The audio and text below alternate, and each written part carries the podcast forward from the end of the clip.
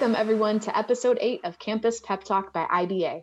Today, we are joined by Dr. Brian Chon, Medical Director at the ProCure Proton Therapy Center, to discuss their unique journey into PT and how his facility has used strong partnerships to grow and evolve over the past 10 years. Our model was, um, you know, how do we create an ecosystem uh, to, number one, uh, bring uh, unprecedented access to proton therapy um, and number two, as you know, there's great pressure for us to be able to collate data uh, to push this field forward.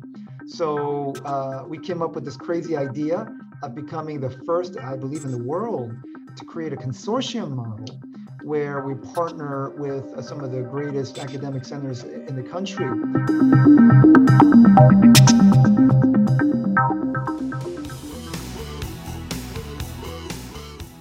Dr. Chon is the medical director at the ProCure Proton Therapy Center in Somerset, New Jersey. He has special expertise in treating both adults and children with proton therapy.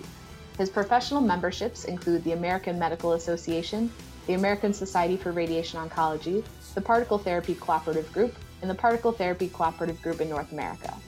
Dr. Chon graduated with honors from Swarthmore College, Philadelphia, and received his medical degree and was selected to the Alpha Omega Alpha Society from Robert Wood Johnson Medical School, New Brunswick, New Jersey. Dr. Chon was chief resident in radiation oncology at Massachusetts General Hospital of Harvard Medical School in Boston. He also completed a subfellowship in basic science research on breast cancer genetics at Harvard Medical School. He has extensive proton therapy experience from both the Harvard Cyclotron and Francis H. Burr Proton Therapy Center at MGH. Thank you for joining us, Dr. Chon, and congratulations to you and your team on your 10 year anniversary with proton therapy and also the milestone of treating 6,000 patients. Thank you, Courtney. Appreciate that. Yes, and I liked your song choice as well. Yes, uh, "Living on a Prayer" by Bon Jovi. You know, I'm a Jersey boy, and uh, I have to give, uh, you know, so shout out to the local guys. So, Dr. Chon, your center, ProCure New Jersey, is a little bit different from most of the other proton therapy centers in that it's a standalone center. So, could you tell us a little bit about what that means and how you chose to go that route? Yeah, we, are definitely a bit of an outlier in that way. Um, uh, in fact, some people might have called us a little bit crazy to conceive of a, a standalone proton center away from a, a mother campus. Um, you know, honestly, at the time, we were trying to really uh, kind of reach out to the marketplace, which is for us is going to be New Jersey, New York metro area. And being in Somerset, New Jersey, it allowed us to be uh, relatively close to our home base, which is in Princeton, a little bit about 45 minutes uh, south of, of Somerset. But it allowed us to have a little gateway uh, into the North Jersey market uh, and also into New York. So it was really a matter of just some strategy in terms of finding a locale where we have easy access for all of our patients. But in some ways, Courtney, it, you know, it, it, served us well because uh, we also um, were almost like Switzerland in a sense, right? We were not annexed to um, one healthcare system. And that really was fertile ground for us to be able to have this open model uh, where we could be neutral and uh, wanted to seek out partnerships with um, you know, healthcare centers uh, that had interest in protons. So in some ways, it was a, a real strategic win. And what challenges do you face as a standalone center, and how have you been able to overcome those? Yeah, so as you can imagine, uh, virtually all proton centers uh, since inception, well, maybe maybe with the exception of uh, Mass General Hospital and Loma Linda back in the day, where uh, the majority of the patients were uh, were uh, being self-directed right? Back in that time, you know, the proton therapy was largely relegated to these small, um, you know, portions of the country where, you know, access was, was really uh, uh, difficult. But uh, in the last 10, 15 years, we've realized that, that folks are, are, are coming, sure, certainly in some ways to seek out proton therapy on their own, but the vast majority of these patients are being referred um, from, from physicians. And so the script kind of changed over the last 20 years from being a, a mostly a self-seeking kind of uh, service line for from patients to a, a you know physician-directed uh, kind of a service. So um, in that time frame, we really felt that in, in order for us to be successful, uh, we need to really become a regional uh, proton therapy center um, and be able to pool uh, as much of the healthcare ecosystem in New Jersey and New York uh, who had an interest in proton therapy uh, to be able to offer this technology to um, a great uh, you know collection of, of physicians and patients. And so you've worked with a lot of the neighboring hospitals and other healthcare facilities. Um, so from the onset, partnership has clearly played a, a pretty significant role for you guys. Um, could you talk about how you leverage those local communities and institutions today and what some of your goals are for the future? Sure, sure. So, uh, you know, one one of the our story kind of is interesting because a number of us in, in, in the practice um, trained with proton therapy during our residency training at Mass General Hospital, and it, it, was always a pipe dream for us to be able to bring this just incredible technology back home, where uh, most of us actually grew up in the New Jersey metro area. Um, one of the things that we noticed in our training was that it really, really was the first time we saw the rationing of healthcare happening, uh, meaning um, over 70, sometimes 80% of the patients that were seeking out proton therapy at Mass General at the time uh, were routinely turned away, not because they were not good candidates for protons, but simply because we didn't have the room to accommodate uh, the, the, the volume of patients. So that always made an impression on us. And, and, and a number of these patients were actually coming from the New York, New Jersey area. So again, you know, in, in the last 20 years since I've been in, in, in Princeton uh, you know, radiation oncology, again, always something that, that was a bit of a, a pipe dream for us to be able to bring this uh, really incredible technology to my community. This is where my family lives, this my friends live, and everybody else. So um, again, our model was, um, you know, how do we create an ecosystem uh, to number one, uh, bring uh, unprecedented access to proton therapy.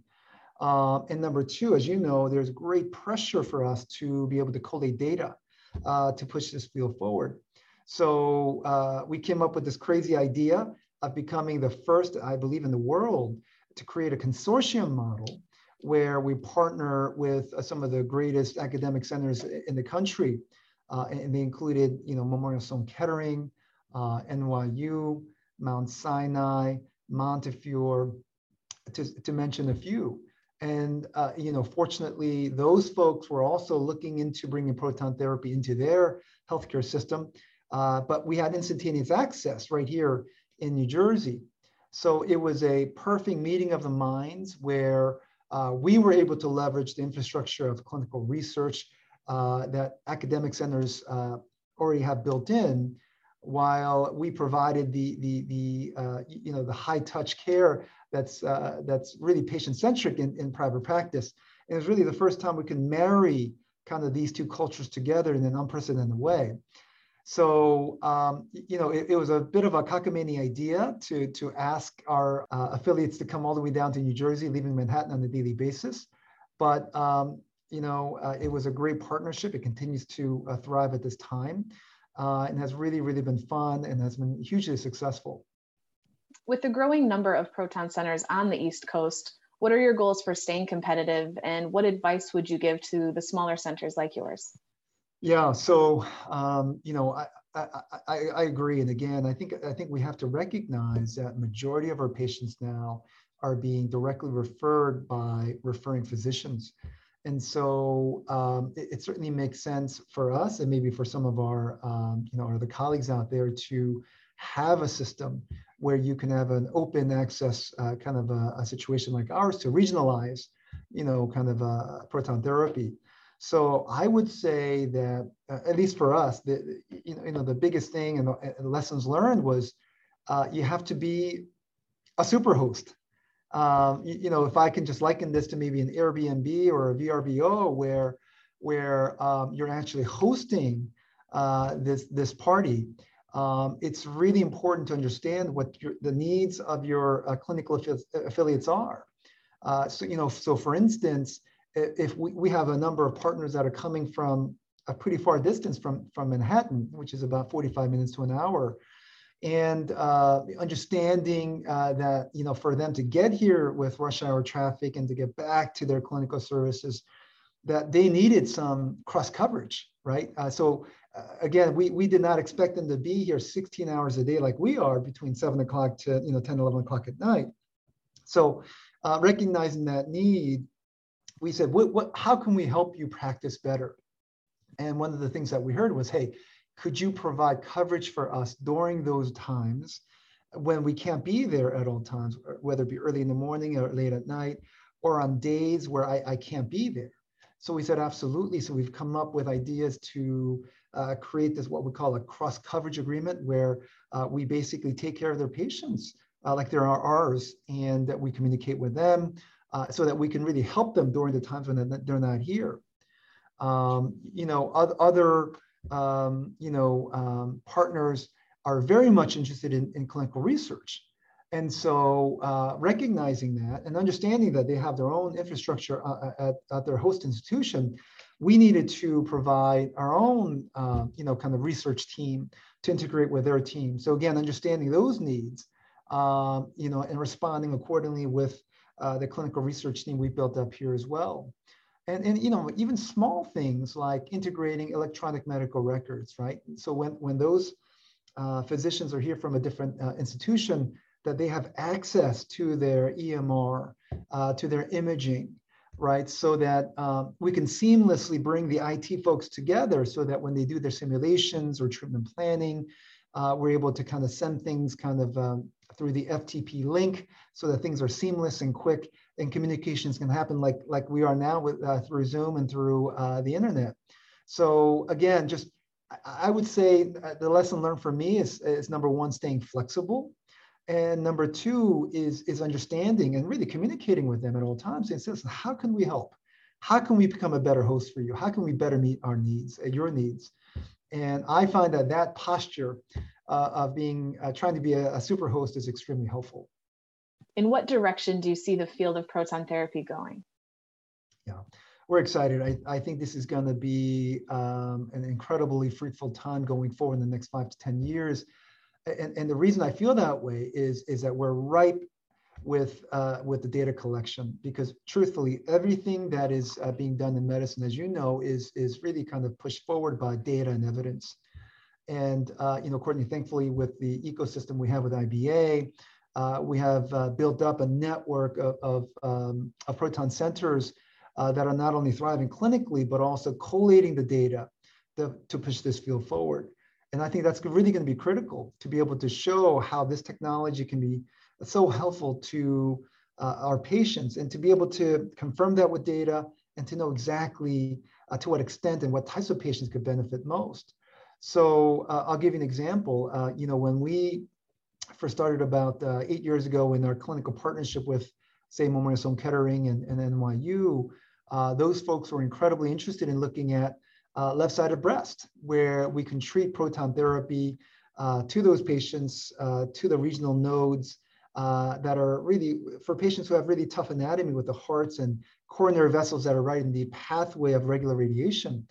And so, um, you know, uh, we were kind of uh, instrumental in getting the, the one of the uh, PCORI NCI designated studies on board and really promoting and, and really kind of pushing the, the, the, the patients to get um, uh, to enroll in the study and to create some excitement among our, our referring physicians to let them know what was possible.